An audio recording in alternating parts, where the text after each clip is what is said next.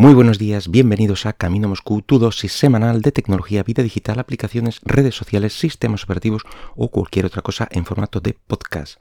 Este es el programa número ciento noventa y uno del miércoles seis de octubre del dos mil veintiuno. Eh, bueno, lo primero que quiero comentar es que estoy usando eh, el micro de condensador, el que tengo, el B M ochocientos, eh, desde hace uno o dos capítulos y, y bueno, voy a intentar usarlo siempre que pueda, de ahora en adelante. Eh, bueno, cuando estaba montando las cosas para, la, para grabar eh, los capítulos, lo veía ahí solo, me miraba y digo, eh, vamos, ¿qué más da? Que, que si coge un poco más de ruido y tal, eh, da un poco igual. El caso es... Eh, intentar dar el, el mejor sonido. No sé si se, si se notará, ya digo, en este y en otros capítulos anteriores, pero bueno. Y también comentar que desde, desde la publicación del podcast que dediqué a, a los nuevos móviles plegables de Samsung, los que eran la, la tercera iteración, eh, pues he podido probar ambos, ambos modelos en un centro comercial de mi ciudad y, bueno, he de decir que me ratifico en, en mis opiniones. Al tacto son geniales, son unos materiales muy, muy buenos, eso es indudable, vamos, marca de la casa, pero también eh, considero que la pantalla no me gusta nada y precisamente ese es el valor que tienen. Se sigue notando demasiado esa, esa hendidura y, bueno, en fin. eh, sigo pensando que si realmente estáis interesados, echarle un ojo antes porque no es, eh, eh, no es tan bueno como lo pintan. No es tan buena la pantalla, el móvil en sí está muy bien. Pero bueno, vamos a empezar ya con el, con el tema de hoy, que es eh, el lanzamiento eh, oficial de Windows once, que, bueno, y de Office dos mil veintiuno, que se hizo ayer, día cinco. Aunque ya dedicamos un capítulo de la temporada pasada cuando se presentó, se hizo la presentación oficial. Bueno, pues ahora vamos a ver eh, pues qué es lo que podemos encontrarnos desde ya y qué podemos o qué no podemos esperar de, de este sistema. Eh, atendiéndonos a anteriores versiones de Windows, podemos decir desde ya mismo que Windows once es casi como Thanos, es, es inevitable. Así que conviene saber qué vamos a encontrarnos eh, para reducir las fricciones y, y problemas. También para ver mmm, si nos conviene instalarlo desde el día cero o, o esperar todo lo posible. En principio se supone que, bueno, pues que la actualización por los cauces normales llegará a todos los equipos compatibles hacia la mitad del año que viene. Eso según las previsiones de Microsoft. Aunque eh, siempre tienes, como digo, dos vías. Lo primero es retrasarlo todo lo posible, es decir, que no te va... Mmm, Eh, en principio, Microsoft no va a obligar a, a instalar el, el Windows once encima del diez, en principio. Eh, y ya te digo, tú puedes eh, ir postergando esta, esta instalación mientras tu sistema tenga soporte oficial. En el momento en que deje de tener este soporte, pues mmm, yo no creo que debas mantenerte en, en una versión obsoleta de un sistema operativo. Eso ya lo hemos comentado también muchas veces. Y luego la segunda vía es forzar o intentar forzar esa actualización desde ya para que, si se cumple todo lo que eh, considera Microsoft un mínimo de que debe cumplir el, el, el ordenador para instalarlo, pues eh, el sistema se podrá actualizar y evidentemente de forma gratuita desde Windows diez. Si quieres ver si tu equipo puede instalarlo desde ya, bueno, pues te puedes pasar por el Windows Update, pulsar en buscar actualizaciones y, bueno, cruzar los dedos a ver si te aparece una tarjetita diciendo que, que ahí tienes el Windows once esperándote. De los cambios visuales notables ya, ya hablamos también en este programa dedicado a su presentación, así que no me voy a extender. Pero sí que quiero comentar una serie de razones que debes plantearte si realmente quieres ser un early adopter o no. Eh, es más ver mmm, si te conviene o, o consolarte un poco si aún no tienes eh, esta posibilidad de, de actualizarte ya. Si eres un incondicional de la barra de tareas de Windows tal y como la conocemos, pues es uno de los cambios más llamativos de este Windows, con una pinta muy, muy parecida a macOS o a Chrome O S también. Eh, tal vez encuentres que te falta alguna funcionalidad que sí que usabas, como por ejemplo por lo visto falta el arrastrar un fichero sobre un icono de la barra y que se abra con esa aplicación.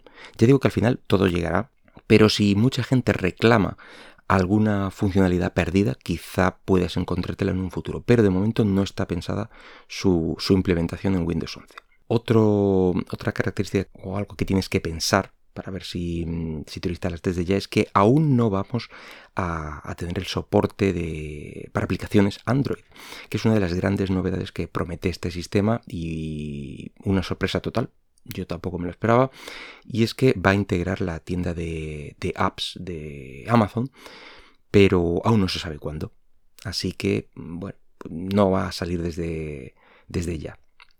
Eh, Windows diez sigue y seguirá vivo y coleando durante algunos años. Seguirá con soporte, que es lo más importante para tener un sistema seguro, y aún seguirá recibiendo nuevas características y actualizaciones.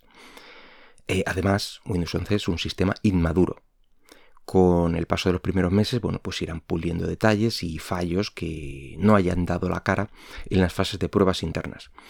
Si te interesa alguna de las novedades visuales que, que sí que tiene este Windows once, bueno, pues alguna de ellas puedes tener a través de complementos o aplicaciones de terceros en Windows diez, si es que realmente te, te llama la atención, aunque yo he de decir que no soy muy amigo de este tipo de, de aplicaciones o, o plugins. Eh, así que lo más probable es que dentro de unos seis a doce meses el sistema pues ya sí puede ser que esté a punto eh, o en su punto justo de, de instalación, con todos los errores corregidos, funcionalidades exigidas eh, implementadas y las funcionalidades prometidas ya también incluidas. Ahora, si después de todo esto quieres instalártelo lo antes posible, esto es lo primero que debes hacer. Aunque estas reglas son válidas pues prácticamente eh, cuando vayas a instalar casi cualquier sistema y te diría que casi cualquier dispositivo, incluyendo móviles o tablets, pero bueno. Lo primero es tener eh, instaladas tus aplicaciones imprescindibles. Sé que es una obviedad, pero antes de nada, cuando cambias de sistema, comienza a buscar e instalar todas tus aplicaciones imprescindibles de, de más a menos importante. Y es un buen momento para ver si esas aplicaciones que usas, pues casi nunca, una vez al año, eh, pues realmente es necesario tenerlas ahí ocupando espacio. Lo segundo es eh, bueno, pues anclar tus aplicaciones principales a la barra de tareas. Eh, esto ya podíamos hacerlo con los sistemas anteriores y considero que es el mejor modo de tener lo que más usas realmente a mano y ser más, más productivo. Mm, bueno, pues esas aplicaciones que arrancas eh, varias veces al día, pues ahí es el mejor sitio. Lo siguiente es personalizar el menú a tu gusto. Eh, ancla también las aplicaciones con, con un uso un poco más moderado, aquella que no, aquellas que no merecen estar en la barra, pero bueno, pues sigues usándolas con asiduidad, pues tenlas ahí más, más a mano y sin tener que, que andar ni, ni siquiera escribiendo el nombre, si es que no te acuerdas, o, o buscándolas entre el resto de aplicaciones. Eh, lo siguiente es poner tus aplicaciones por defecto preferidas. No te pliegues nunca a las exigencias de un sistema.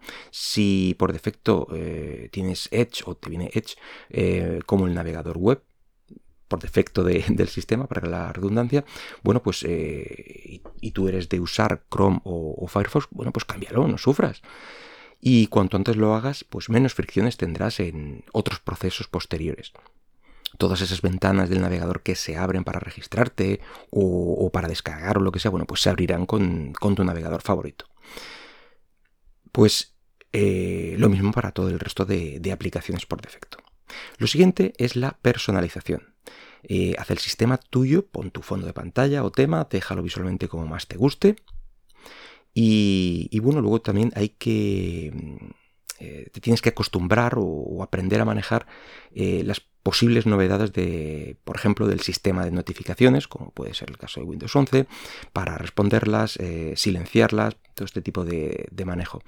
Eh, también del sistema de ventanas y especialmente con todos los nuevos sistemas de pantalla partida que proporciona Windows once, como eh, ya teníamos los clásicos, bueno, pues una ventana a la izquierda y otra a la derecha, o cuatro, uno en cada esquina, por así decirlo. Bueno, pues aquí se añaden eh, las tres columnas o los, las tres ventanas, una de ellas con el alto completo y las otras dos una encima de la otra, a la derecha o a la izquierda de la principal, que para mí esta es una de las eh, actualizaciones que más espero de Windows once. Soy un gran usuario de, de la organización de ventanas dentro de una sola pantalla y, y quiero ver cómo, cómo la han implementado.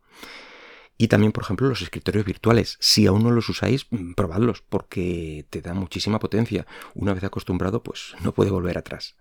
En mi caso, lo que es mi, mi ordenador, pues aún no voy a actualizar.